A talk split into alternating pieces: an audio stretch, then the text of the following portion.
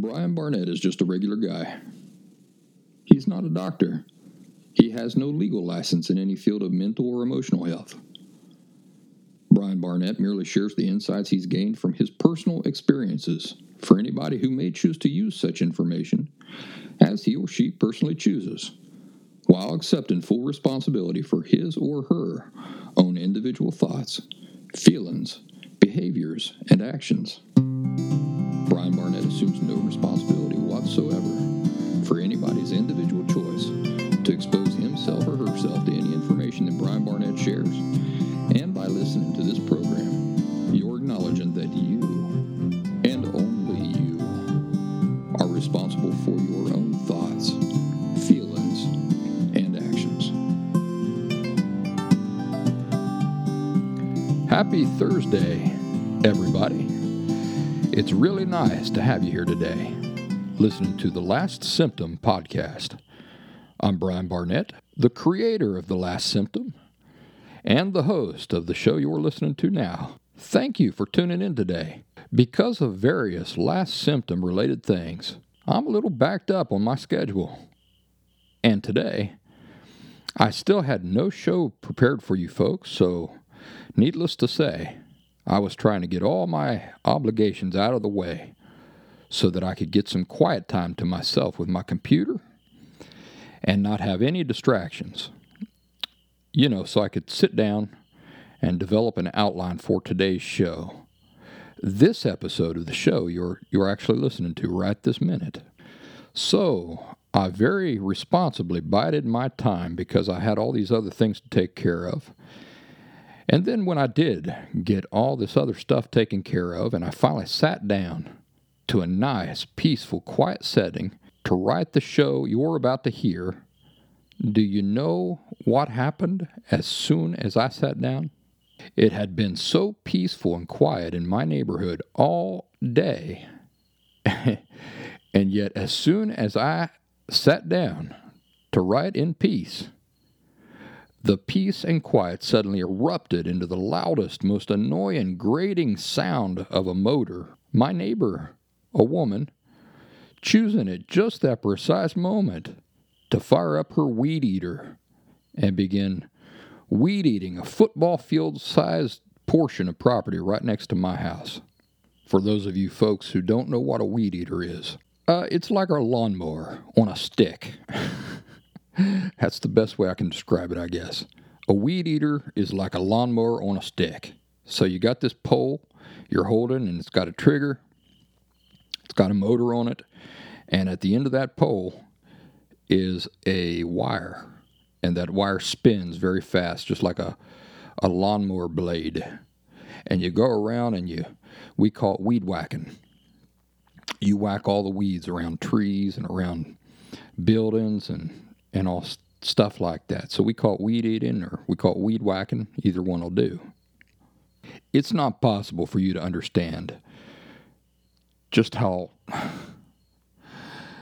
poetically painful this is that she was outside my window as I was trying to write this. what in tarnation is she even doing home at this hour of the day. It defies explanation. Well, does that ever happen to you? The, the unlikelihood of something playing out just the way it does, with such irony that you would swear you're in the Truman Show. Goodness gracious, as, as I was writing this, she was still out there with that doggone thing creating as much noise as she possibly could. Unbelievable. The lady's timing really, really puts a hair in my biscuit. There have been other times over the summer when this same woman has fired up her lawnmower. uh, and her her lawnmower is no different. It it has a motor that sounds like a the jet engines of a 747, and she begins mowing grass that's that's technically on her property, but it's right around the back of my studio. Just as I'm sitting down to record this show after a whole day of trying to find time to record. so, this really is an ongoing issue. Uh, I'm kind of looking forward to winter, to be honest with you, when I won't have to worry about her getting out her mowers and weed whackers. Of course, then it'll probably be some industrial sized snow blower that was made in the 1970s uh, that I'll have to contend with. But whatever, we'll we'll deal with that as it comes. If any of you got a million dollars that you just want to give me, I promise that I will use it to build a sound studio that will just block out all noise. Uh, but until then, I guess you got to deal with uh, Norman the Cricket, who lives here with me inside my studio. Uh, I've got uh, Horace the Fly, who makes an appearance from time to time. Got my neighbor with the lawnmower, and uh, but you know, still an improvement over the area that I was using to record in for the first uh, season and a half, first two seasons. Today, we're going to be talking about a topic that I've been wanting to get to for a long time now, and uh, I just haven't been able to get around to it. And uh, that topic is violators of boundaries. I'm not sure that as uh, I was writing this, I got it ironed out exactly the way I wanted to, but uh, you know, it's still going to be a good discussion. You know, if uh, there are things that I want to address later, ain't nobody stopping me. That's the good thing about this. We can go back and address the same topics as many times as we want. That's isn't that nice? Now, before we get into the discussion of violators of boundaries, I just want to do a quick check with you to see how you're doing. You. Even though you have no way of answering me through your car speakers or wherever it is you're listening to me. I think it's nice to ask the question anyway, because it sort of forces you to momentarily do, do a self inventory.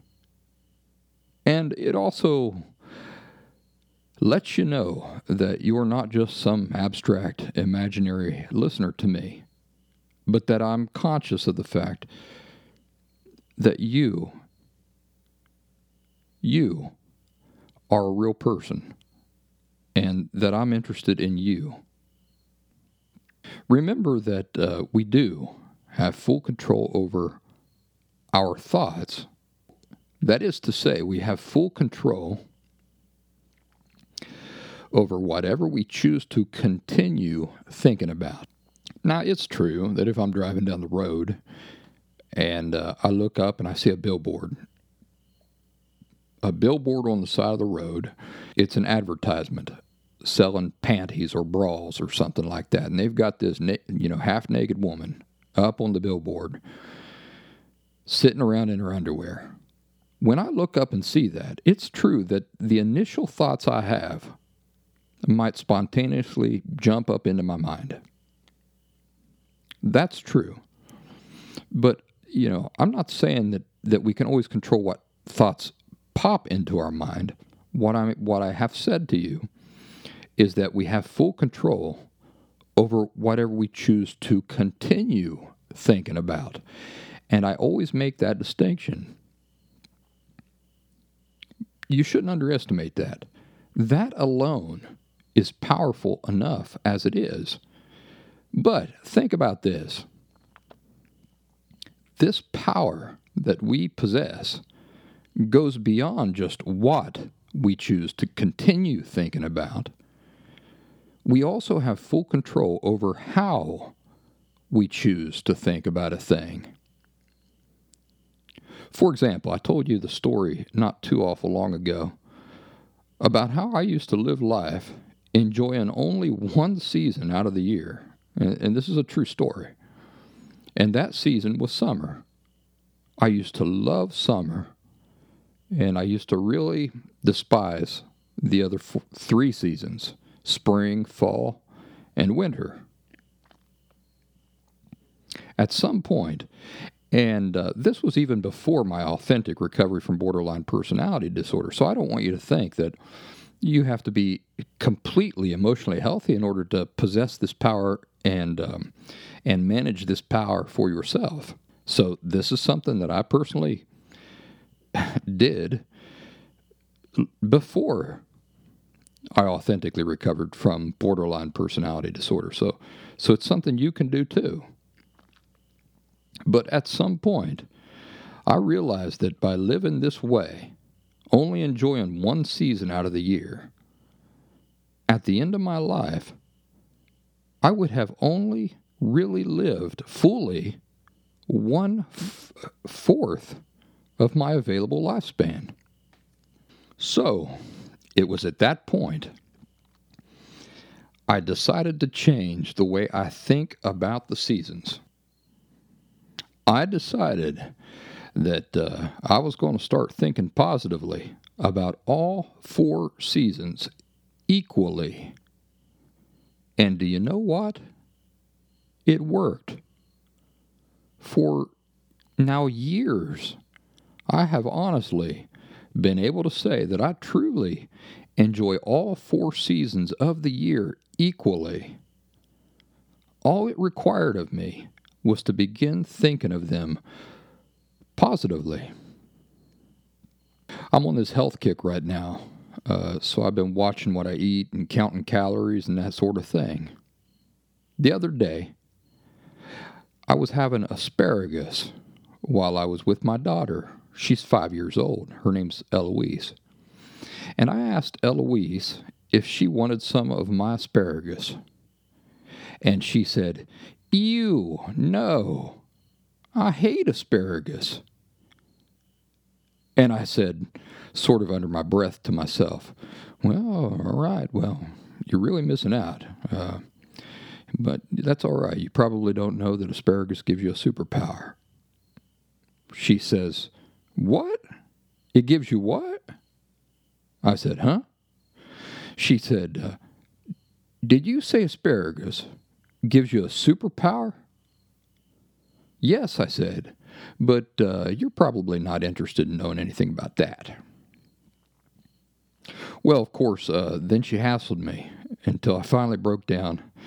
And uh, I told her, uh, maybe you don't know this, you listening, but uh, if you eat asparagus for about two minutes after you eat a single stalk of asparagus, you have super thinking abilities. Did you know that? She didn't know this either, but it's true.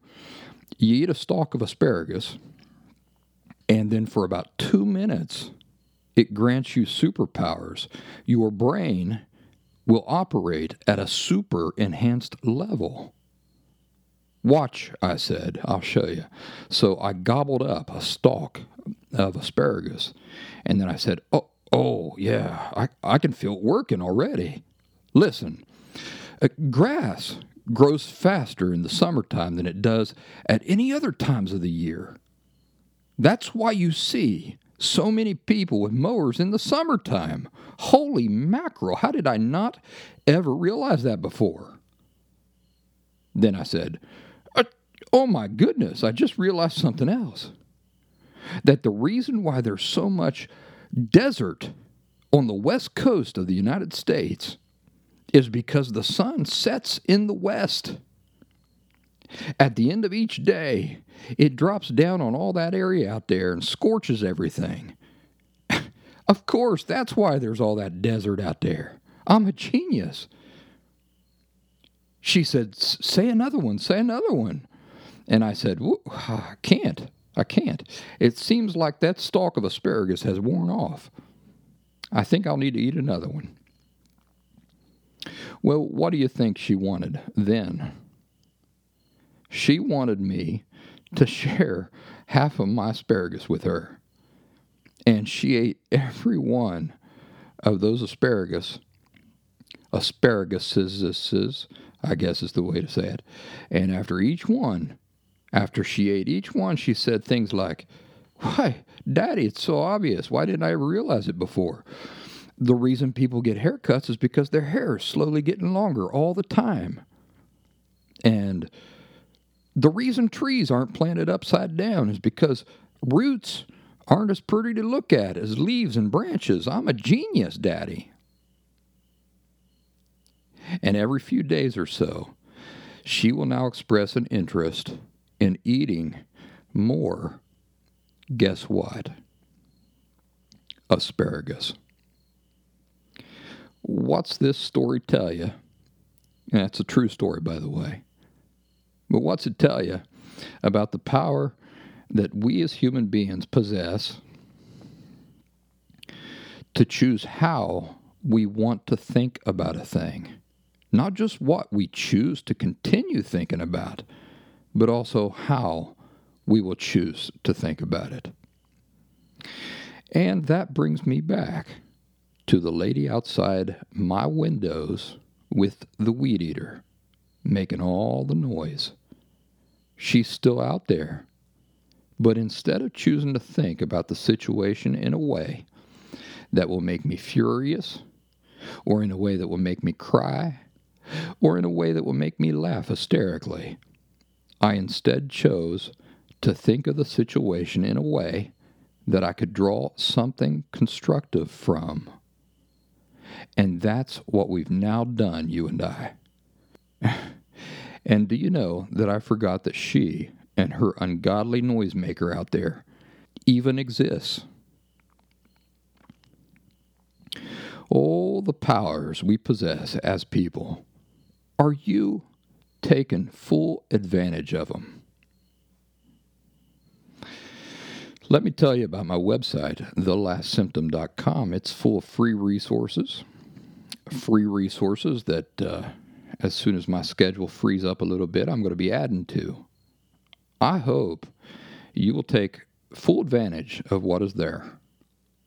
There are also some paid resources at thelastsymptom.com, and I appreciate very much every person who takes advantage of them since they help support this work that I do. For example, if you're interested in a one on one phone conversation with me or a one on one private Zoom meeting with me. People have been taking advantage of that. It's been really nice. Both of these things can be scheduled right at thelastsymptom.com. If you'd like to donate to support my overall body of work, which includes this podcast, you can do that right there at thelastsymptom.com.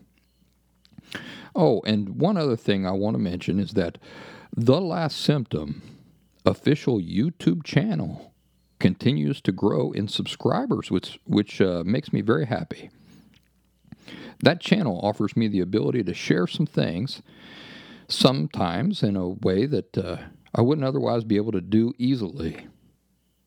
So you find the Last Symptom YouTube channel by searching for The Last Symptom in YouTube, or you can simply go over to the, thelastsymptom.com Scroll to the very bottom of the page, and there's a YouTube link down there. You just click on it, it takes you right to the channel.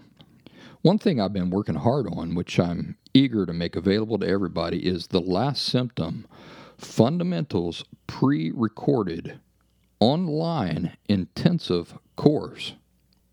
If you're wondering what the difference is between this upcoming pre recorded course and simply listening to these podcasts, or talking to me on the phone, keep in mind that one of the greatest benefits that it offers and the difference between it and, say, this podcast or talking to me on the phone is structure. The fundamentals pre recorded course provides a structure to the learning process that listening to the podcast or simply having a one time phone cover conversation with me can't provide. So the course begins at the beginning, at the beginning of everything. It it very naturally simplifies the whole development of your emotional disorder from the very beginning. It addresses every subtle, necessary thing in detail, and gradually the discussion evolves just very naturally over the course of a couple weeks so that concepts that might have gone right over your head before without this structure can be fully appreciated and digested. So look for an official announcement within just the next couple weeks for when that course will be fully finished and available for your enrollment. I really do believe that it's going to form an imperative aspect of my work with people moving forward. Now, let's get into our discussion about violators of boundaries. Do you recall what the two distorted core beliefs are of emotional disorder? Surely you do, if you've been listening to me for any length of time. The two distorted core beliefs of emotional disorder. So, any person with any emotional disorder, not just borderline personality disorder, but any person with an emotional disorder, is operating with fundamental misperceptions about the nature of feelings, self, and life. And it starts like this Number one, my feelings are inherently irrelevant and shameful, devoid of inherent worth. And number two, I myself am also inherently irrelevant and shameful, devoid of inherent worth. Because these are the foundation of emotional disorders, they become the figurative colored lenses that unhealthy people use to look out at the world. Imagine putting on a pair of glasses that have uh, purple collared lenses. What would you see? What would you see walking around with this pair of sunglasses on that have purple collared lenses? Well, everything you see and every interaction you have with life has to pass through the, the filter, right, of those lenses that are distorting what you're really seeing. So, folks with emotional disorders are working on a subtle but powerfully false premise from the very bottom ground up. And that's the two distorted core beliefs we just talked about. My feelings are inherently irrelevant and shameful, devoid of inherent worth and I'm inherently irrelevant and shameful, devoid of inherent worth. Now, because people are walking around filtering everything through these lenses, we can say that folks with emotional disorders live with inaccurate, false perceptions regarding the nature of feelings, self, and life. When we say that unhealthy people walk around with an erroneous understanding of feelings, we're not just talking about your feelings. By extension, we're talking about feelings in general, that is, all people's feelings. And when we say self, we're not just talking about your self, but by extension, selves, that is to say, the very nature of what it means to be a person. The very nature of what it is to be a human being. How do we, as human beings, first acquire or adopt these two distorted core beliefs about our feelings and ourselves, the nature of feelings and ourselves, I should say, in the first place? Is it from instances of trauma? Well, as many times as that misdirection has been drilled into your head by people walking around calling themselves experts, the answer is no. Trauma, quote unquote, has very little to do with anything. What is the real value in studying certain dramatic, impressionable moments in our lives that some call traumatic? Well, I'll tell you the only real value in doing this is that by it does have value. I should say that first. It, it really does have value, but not for the reasons you might think.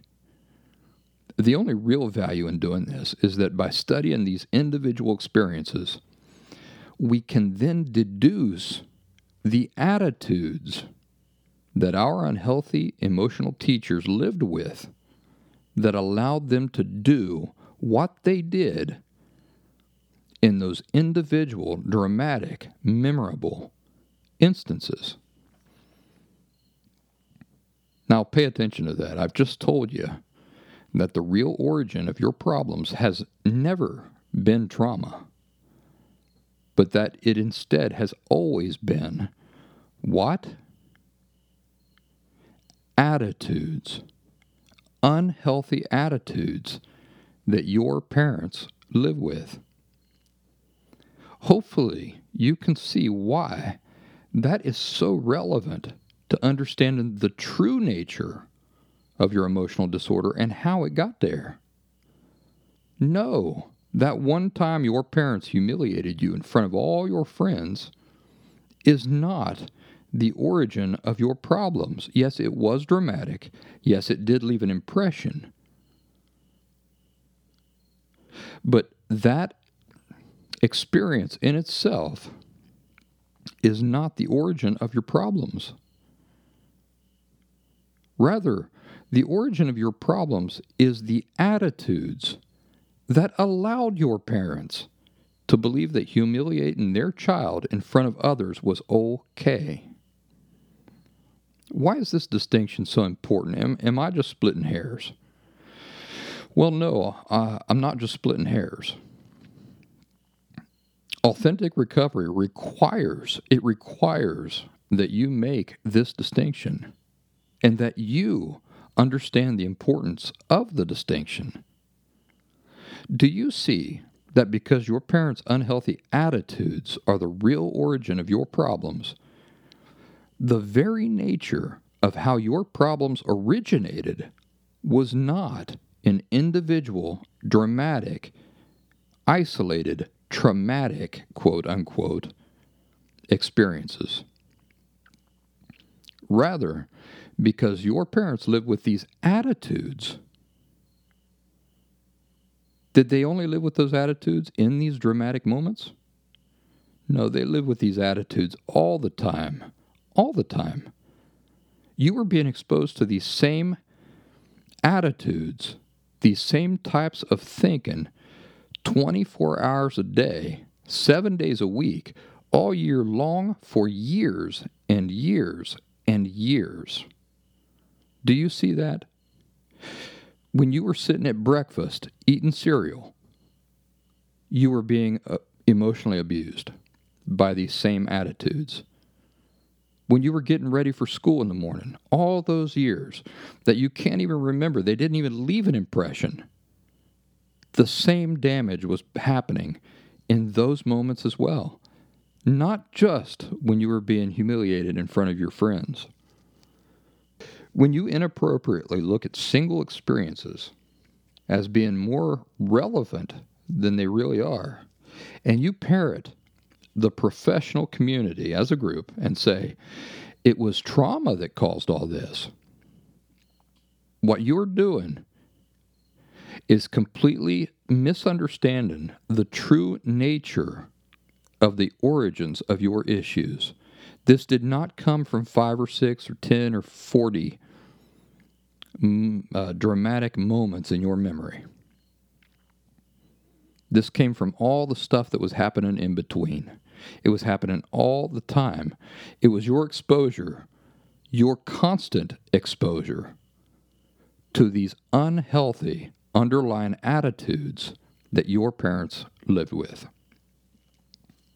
Again, the only value in these dramatic or quote unquote traumatic experiences, if you're just dead set on parroting that word that the professional community has programmed you to, re- to repeat, the only value that these instances in our memories have is that we can analyze them and we can draw obvious conclusions about what sorts of attitudes our parents had to have lived with that allowed them to behave that way at all or to talk to us that way at all or to treat us that way at all, or to neglect us that way at all.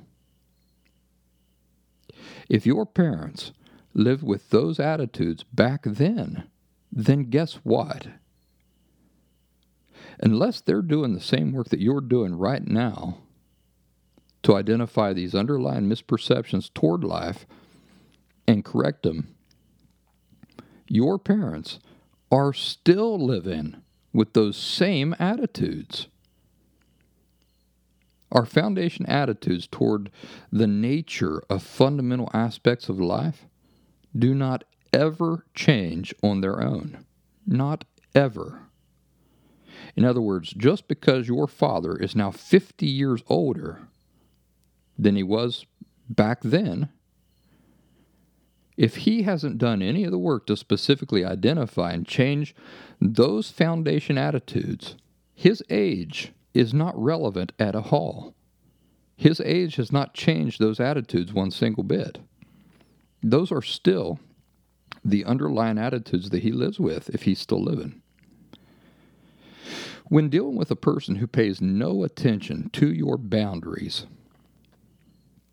it's important to ask yourself what attitudes are at the root of all this? Also, it's important to make a contrast. So, for people who do respect boundaries, what attitudes are at the root of all that?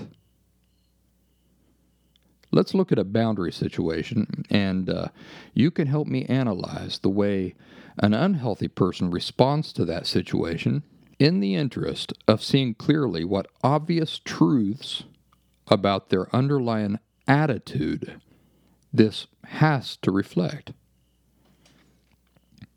I call this the law of genuine attitude reflection. The law of genuine attitude reflection. I don't know if anybody out there's got a a different name for it, but that's what I call it the law of genuine attitude reflection. And basically, this law states that the way you naturally behave toward a thing cannot contradict whatever your true underlying attitude is that you live with in relation to that thing. So, for example, if I scream and, and I run and hide every time there's lightning, you know, lightning bolts and thunder outside, what can we be absolutely certain is the attitude I live with in regards to lightning? Is my attitude that lightning is absolutely harmless? Absolutely not, right? We, we don't have to be rocket scientists to analyze these consistent behaviors and draw accurate conclusions about what my true attitude toward lightning is. Clearly, I live with the underlying attitude that lightning is deadly. That's the law of genuine attitude reflection. How about if I consistently go around kicking and mistreating dogs? But here's the catch at the same time, I tell people how great dogs are and how much they should be cared for.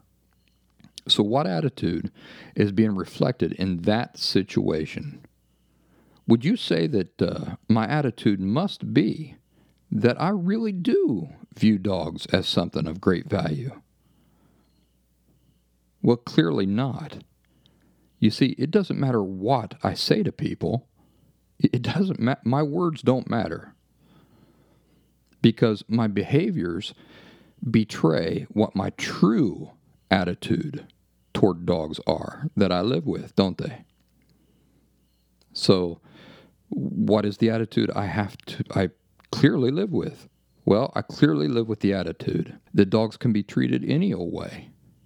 That they're like inanimate possessions that I can mistreat.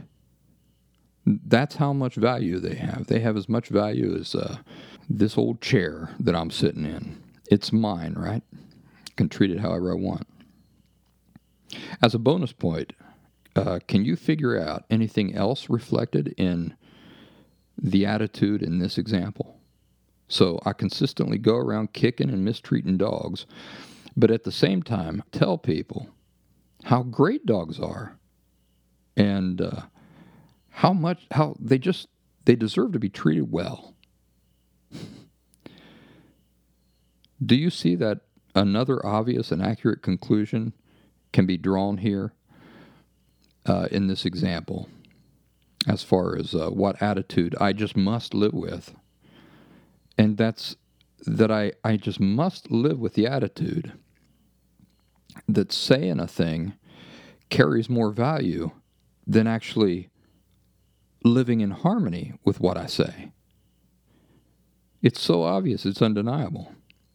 If, if I'm always telling people that dogs deserve to be treated well, but at the same time, I, I'm consistently going around mistreating them, abusing them, and kicking them, what attitude must I be living with? That saying a thing carries more value than actually living in harmony with what I say. That is the law of genuine attitude reflection. We can claim our attitudes are absolutely anything at all, but our natural behaviors always tell the truth. Our natural behaviors always perfectly reflect whatever true underlying attitudes we live with. Now, I say that the, the law of genuine attitude reflection applies to our natural behaviors. And the reason why I say it that way is because anybody can force themselves to temporarily behave in ways that contradict their true attitudes. But this isn't their natural behaviors, is it? Those are forced behaviors, and they cannot be maintained. Sooner or later, a person's natural behaviors will still win the day, and they will reveal the true underlying attitudes that any person lives with. The law of genuine attitude reflection. But back to the folks who ignore boundaries. What sorts of attitudes are reflected in this consistent ignoring of boundaries? Well, maybe we need some examples. In my personal circumstances, the boundary I've created in regards to my father is that he and I, unfortunately, cannot have any contact, any communication, or any relationship at all for the time being. Now, if you'll remember back in uh, season two, episode 45 of this podcast, we had a really important conversation about the BCCCs of emotional health. Do, do you remember what the BCCCs stands for? It's important to keep those in mind because they give you the only healthy template for living with boundaries.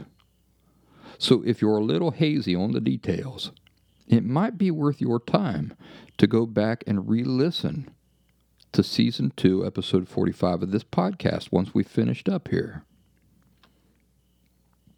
The BCCCs of emotional health stand for boundaries, communication, consequences, and finally, conditions. Boundaries, communication, consequences, and conditions. So we create boundaries around ourselves, not around others, but around ourselves, which we then always clearly communicate. We say, here's the line around me, and these are the sorts of things that I will not tolerate. And here are the sorts of things I, I do tolerate. Then we communicate non negotiable consequences that will absolutely without fail occur when somebody ignores the boundary which we have communicated. But what does the last C stand for? That one stands for conditions.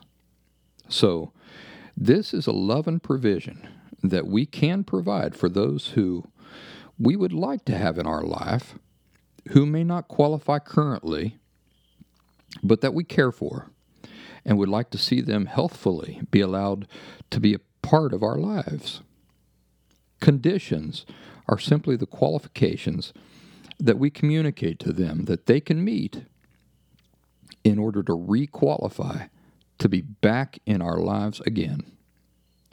This is why I say that my dad and I can't have any contact, communication, or relationship for the time being. Because you see, I'm hopeful were he to meet the very simple conditions that I have communicated to him, there would exist no reason for there to be any restrictions like this whatsoever. But he simply has not chosen for himself to meet those very simple, reasonable conditions. So one day, and this is a true story, there's my dad. He's standing talking to a mutual friend of ours. This is a story I've told in the past in an episode of this show. And as you know, if you heard that past episode, as I went to leave, my dad took it upon himself to try to talk to me. very uncomfortable situation. In the original episode, when I described this encounter, I explained how this was not a simple momentary act of sweetness on his part. You see, he's very, very aware of the conditions that he has to meet in order for him to be permitted to do such a thing like that. He knows very well that he and I are not to have any direct communication together as long as he has not met the conditions necessary for that. And the conditions we're talking about are not anything, you know, extreme or unreasonable. Basically, I've asked him to uh, be seeing a therapist.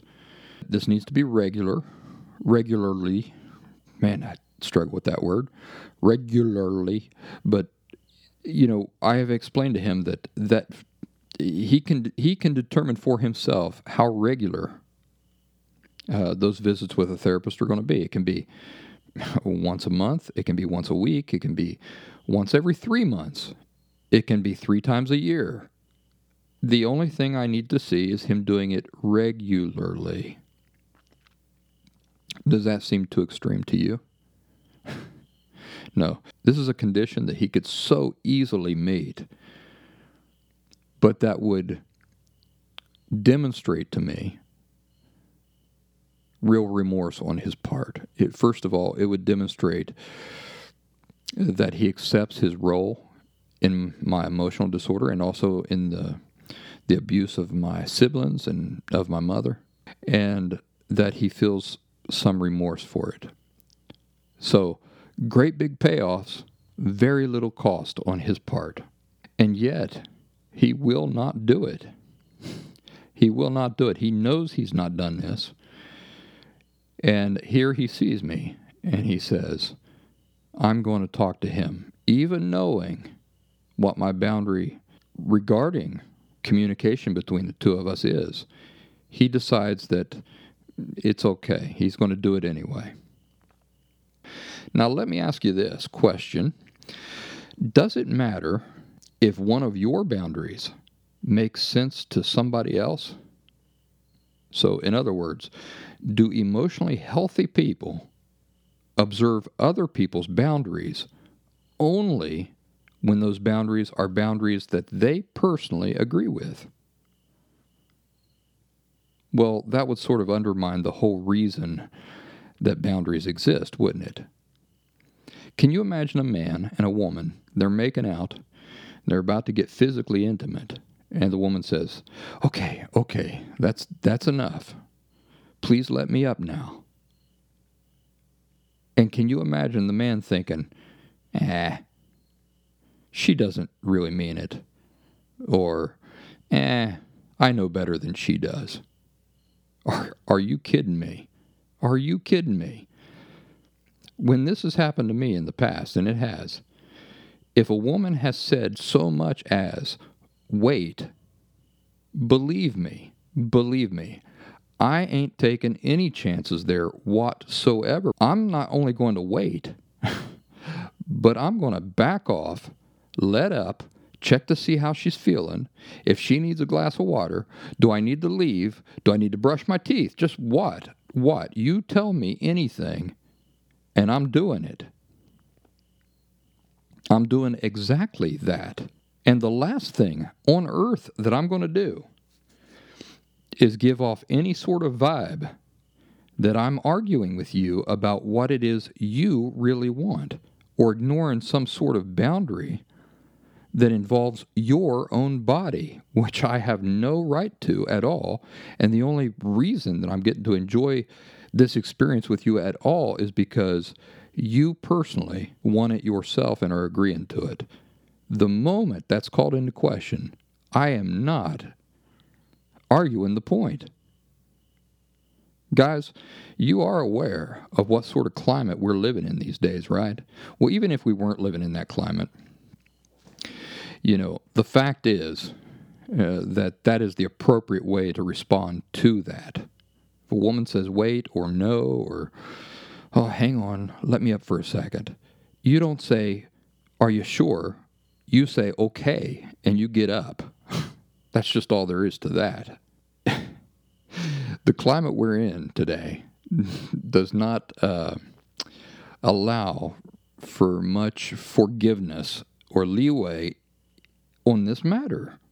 Now, naturally, the sort of immediate response to show respect for what another person wants or doesn't want in regards to their own body should work both ways. But uh, I've yet to hear of a woman going to prison for continuing to kiss a guy who has asked her not to. So, you know, it it just is what it is. But hopefully you get the point that that is the way boundaries work. You as a person have full inherent rights, responsibility, and authority over yourself. What does it mean? When you've made a decision for yourself, you've plainly communicated it to another person, and they totally disregard it. As in the story of my dad, knowing full well my boundary, but utterly ignoring it. Or in the illustration I just told you about making out with a lover and her telling you to stop and not go further. Do you see that there's really not any difference between the illustration of the lover and the experience with my father? In both cases, the very nature, the very fundamental nature of the of the violation is the same. The same type of attitude is given birth to both violations. Well, remember what it is we're doing today. We're analyzing these things to determine exactly what the underlying unhealthy attitudes are that people are living with who disregard other people's boundaries. Well, in the case of my dad, here's one I'm not an individual. Do you see that? I'm not an individual. I'm a belonging of his. See, he, he's my father, and I'm his son, and I will always be his son. So technically, from my father's perspective, I'm a belonging. I'm not a person. And what can you do with your belongings? Well, you can do anything you want with your belongings, can't you? That's right. Nobody can tell you what to do with your belongings. See, this is the attitude you and I and everybody appropriately has about your personal laptop, your personal cell phone, your personal car, if some person just walks up to you on the street, let's say one of your neighbors down the road, and she tries to create some sort of limitation or expectation on how you must treat your personal cell phone, what would you say to her? well, I can only imagine. I can only imagine the word combinations that would escape from your mouth, probably before you even realized you were saying them. But let me ask you this uh, in all seriousness Would you feel obligated in any way whatsoever to observe the limitations or expectations that somebody puts on your personal cell phone? Of course you wouldn't. You, you would absolutely tell that person to get out of your face and to get lost your attitude, and rightfully so, when we're talking about your cell phone, would be that it doesn't matter whatsoever how anybody else wants you to use your phone or how they think you should use it or how often they think you should use it. They have absolutely no authority whatsoever over how you use your th- your phone and how dare they how dare they walk up to you with those sorts of expectations, thinking that they have some kind of authority over how you use your phone. What is the only reason you would let a person put such limitations or expectations on how you use a phone? You would only permit that if you did not perceive the phone as belonging to you, right? So back to my father, I tell him, I'm making this decision for myself. I would like you to respect it. What are the only two possibilities? Here they are. Number one, his attitude is that I'm an individual. Well, then clearly he views me as belonging only to myself. I can make absolutely any decision for myself that I like, whether he agrees with it or not. And if this is the real attitude he lives with, what does the law of genuine attitude reflection say must be his behavior as a result? If that's truly his attitude, then he would naturally observe the boundary, wouldn't he? If he consistently observes the boundary, even though he doesn't like that I've created it, it can only mean that he lives with the attitude that I am an individual. I'm an individual, adult, free agent. And as such, I have the right to make such decisions for myself, the same as he has the right to make any decisions for his life that he feels are necessary, right? So that's number one. Here's the second possibility the second possibility is that his attitude is that I am not an individual. You see, I'm an extension of him. And as his property, he is not beholden in any way to respect or observe any boundaries I create. Remember the cell phone example. I want to give you folks a few more examples of violators of boundaries, and these are not to embarrass anybody. And if you think any of these examples involve you personally, I can almost guarantee they absolutely do not. But you know, every time I share real examples, I end up getting 100 emails of people apologizing to me or uh, asking if I was talking about them personally. I'm not talking about you personally. And even if I were, it doesn't matter. The whole point of me sharing a real example but not giving you any idea of who the story is about, is that I respect every single person and I don't want any any person to feel singled out or to unnecessarily beat themselves up about something that really um, I'm not beating you up about. If you simply do a self examination and if you find that uh, any of these things apply to you, well then you you know you can make some adjustments moving forward. And and then the story has served a constructive purpose. And there's absolutely no reason to shame yourself about it. Actually there's never a reason to shame yourself ever. What i mean is that if my reasons for sharing true experiences here are valued in the in the way that they're intended if you understand my true purpose for sharing them and it helps you make adjustments in perspective and understanding about things moving forward, then, then what does it matter if the story involved you personally or not? I, the idea is to understand that I don't dislike you. You understand that? I, I don't dislike you. I do like you. It's the only reason I do this show every week at all. It's meant to help you in your own work. So when it serves that purpose, which is the reason why I share anything I share, the proper perspective to have is not anything negative, but rather only the positive.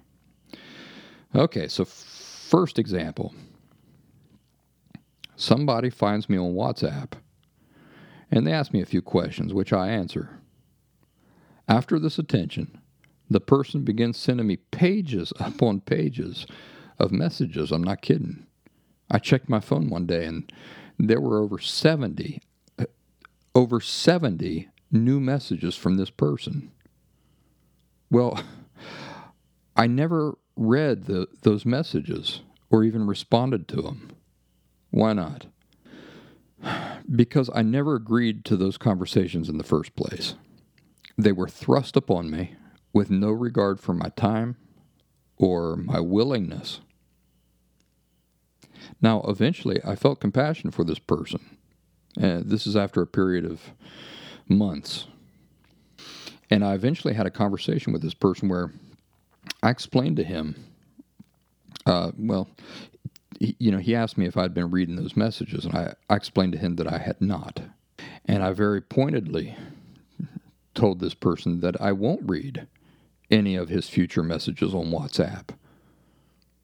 I explained to him clearly that there is an appropriate way to reach out to me when he wants questions answered, and I explained to him precisely the appropriate way and the appropriate platform on which to do that. Does he respect my boundary? Well, you already know the answer to that. After a short period of time, he totally disregarded any notion of a boundary, and again, I began getting loads and loads of messages from him again on WhatsApp. All conversations that he is having with himself because I'm not reading them. and I've explained to him that I'm not going, I'm not reading them. Journaling would have been more constructive and it would have also simultaneously showed respect for the boundary that I clearly communicated to him. So eventually, what I did is I just blocked this person. It's not what I wanted to do, but um, yeah, it was definitely warranted. Your total lack of respect for me will earn you what? Yeah, it'll earn you total lack of respect from me. It's just the way that works. Using the law of genuine attitude reflection as a guide, what underlying attitudes is the person in the example I just gave you living with?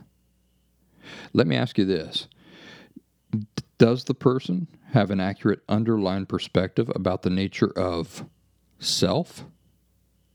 Remember, this doesn't only apply to the perspective he has about his own self, but do you remember that by extension, it involves his perspective of all selves, that is to say, people, the nature of what it is to be a human being, their value or lack of value,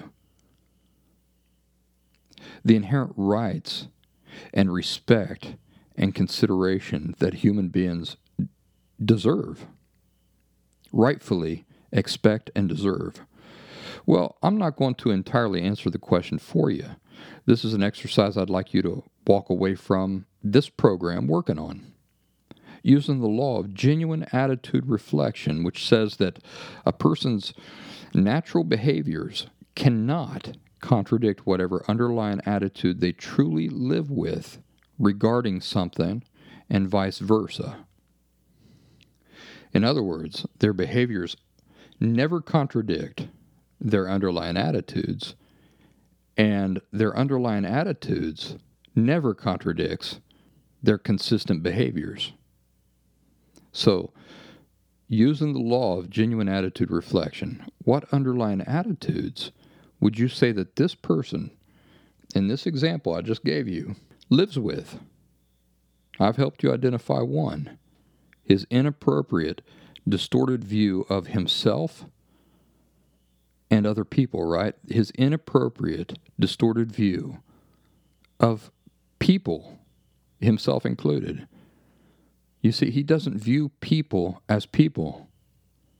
He doesn't view people accurately as people must be viewed in order for those views to be accurate and healthy. If he did, the way that he treated me, the way he behaved around me, and behaved and uh, viewed my time and everything, and my energy and uh, my my boundaries. You know, when I when I communicate to him the appropriate way to reach out to me, and he totally disregards that, I have to then enforce a consequence. And the, the consequences I've already mentioned was it was a total block. Uh, and who's responsible for that? Not me. Not me. Here's another one. Back when I first created my education group, I created a list of concrete rules that had to be followed. And one of them was that no outside links could be used within my last symptom group. Now, why did I create this rule? Is it because I want to brainwash people? Or eh, maybe this one. Maybe it's because I'm jealous that some outside personality could steal my thunder. Maybe it's that one. The real reason is that I don't have time to verify outside sources of information for accuracy. My entire body of work is designed to be a refuge from conflicting and erroneous information. So, in the interest of all members of my group, I don't allow outside links because, in order to keep my group free from conflicting and inaccurate information, while at the same time allowing people to post links to outside information that I know nothing about, that would oblige me to personally follow every one of those links and watch hours of videos and read hours of article and do hours of research on these personalities to know for a fact that what they're teaching is in harmony with what I know to be true. I don't have any interest in that or time to do that. But no, my pride has nothing whatsoever to do with that rule. Uh, in fact, I was just talking to uh, somebody on the phone today. She says, Do you know this author? I said, No, I don't. She said, Well, this author says this and this and this. And uh, as she was telling me that, I was thinking, Well, that author is dead on. That author has just hit the nail on the head. And I felt great pride for whoever that author is. I don't even remember her name. But I said, This lady has got it. She, she just nailed it. And I was happy to know that there's somebody out, else out there like me providing people with accurate information. In no way did that woman give me that story, and in no way did I feel jealous or uh, envious or feel like, hey, why, why are you listening to me and her? I didn't feel that way at all. What I felt was excitement, happiness that there's somebody else out there who uh, is an author and is clearly providing people the same information that I'm providing you, the same type of insights, uh, maybe in a different way, but you know the the information, the insight that uh, this person that I was talking to on the phone shared with me, it was just dead on, and so no, ego has nothing to do with with the rule in my group. So, though it may seem extreme to some, it's done out of true interest for their emotional health and their recovery.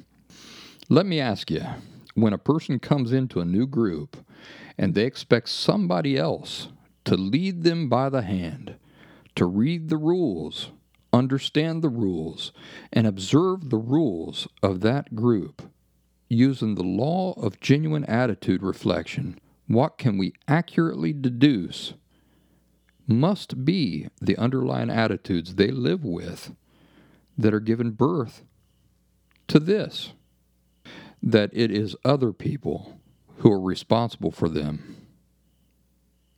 See, they aren't responsible for themselves. They're always victims of some injustice or misunderstanding, aren't they? This is the way children think, by the way. The difference is that children they truly are dependent on adults. So it is appropriate for children to live with this attitude. Is it ever appropriate for an adult to live with the attitude that other people are responsible for your life, your decisions, your failures? That's not appropriate. It's not mature. It's childish. It's stunted. How about the failure to follow directions, which is another form of boundary breaking? Because it says, okay, this is the way you want things done, but uh, I know better. I'm going to I'm going to do it my own way anyway because the way you want it done is not really that important. I'm going to do it my way. On my website, one of the questions you must fill out in order to schedule an appointment with me is what country your telephone is registered to. Now, why do you reckon I ask that question? I ask that question because if a person is international, then I know not to call them with my regular phone service.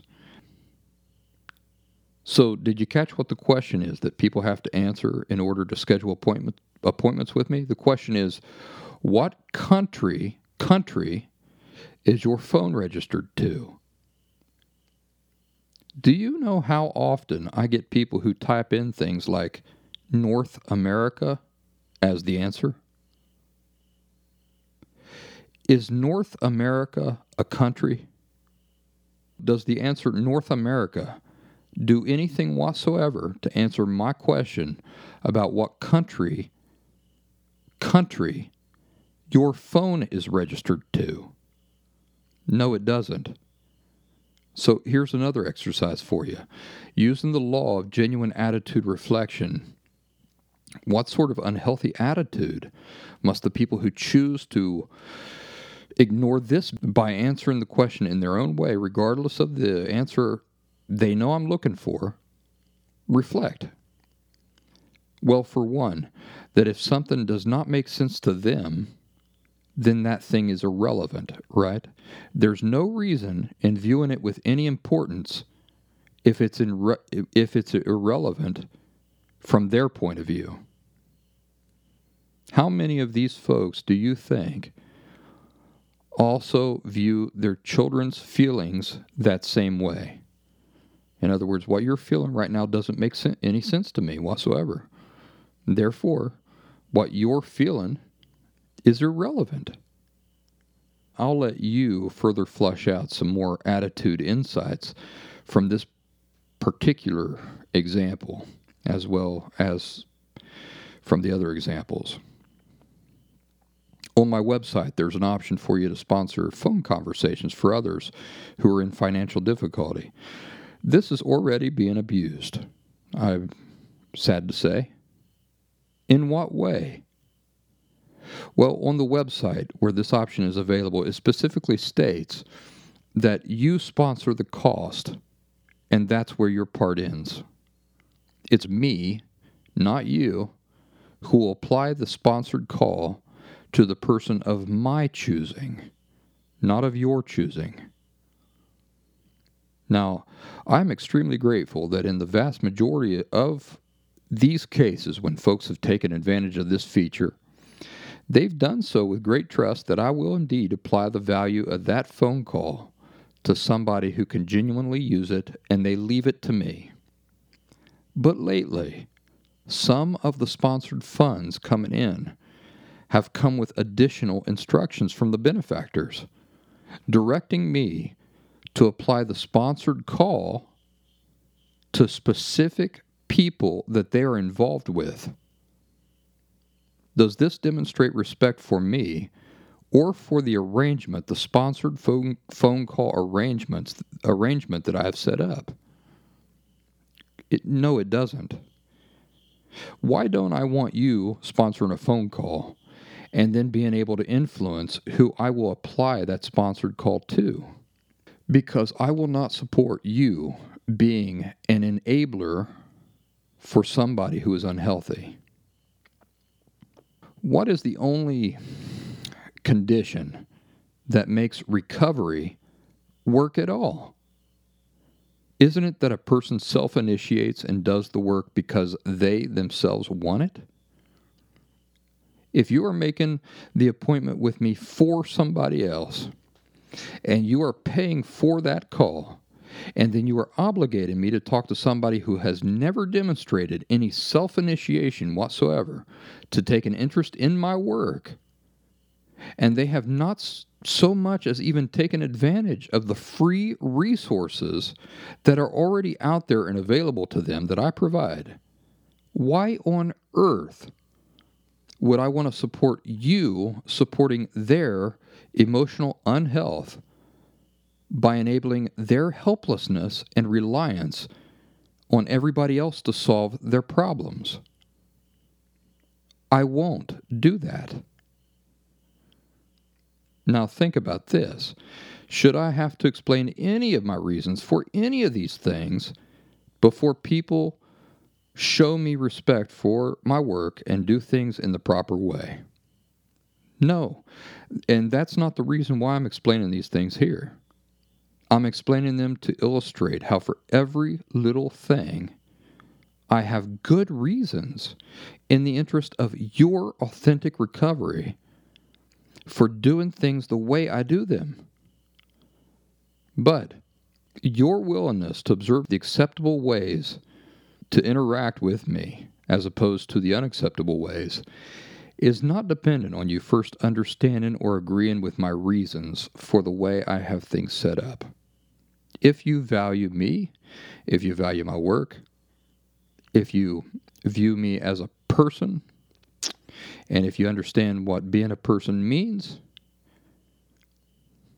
again, for people who ignore the explanation on my website for how sponsored phone calls work, what are the underlying attitudes that they must be living with that explains this behavior? We've already identified one, right? They're unhealthy enablers. So, other people aren't responsible for themselves. Their attitude is that these other human beings are not adults with the same responsibilities, the same inherent responsibilities that we all live with. Instead, they're like ch- little children. They have to be babied. Not only that, but the, the sponsor has rights, responsibility, and authority over some other adult human being, right? This has to be the underlying attitude because why else would one adult assume the responsibility over another independent adult free agent's recovery. You don't have your own shit to occupy your time and attention with and get and get fixed. The law of genuine attitude reflection doesn't lie. Notice, this is a great difference over sponsoring a call and not knowing who it will be applied to. What attitude does that reflect? Well, it, it reflects the attitude that uh, you want to give back and help those in need, totally selflessly, right?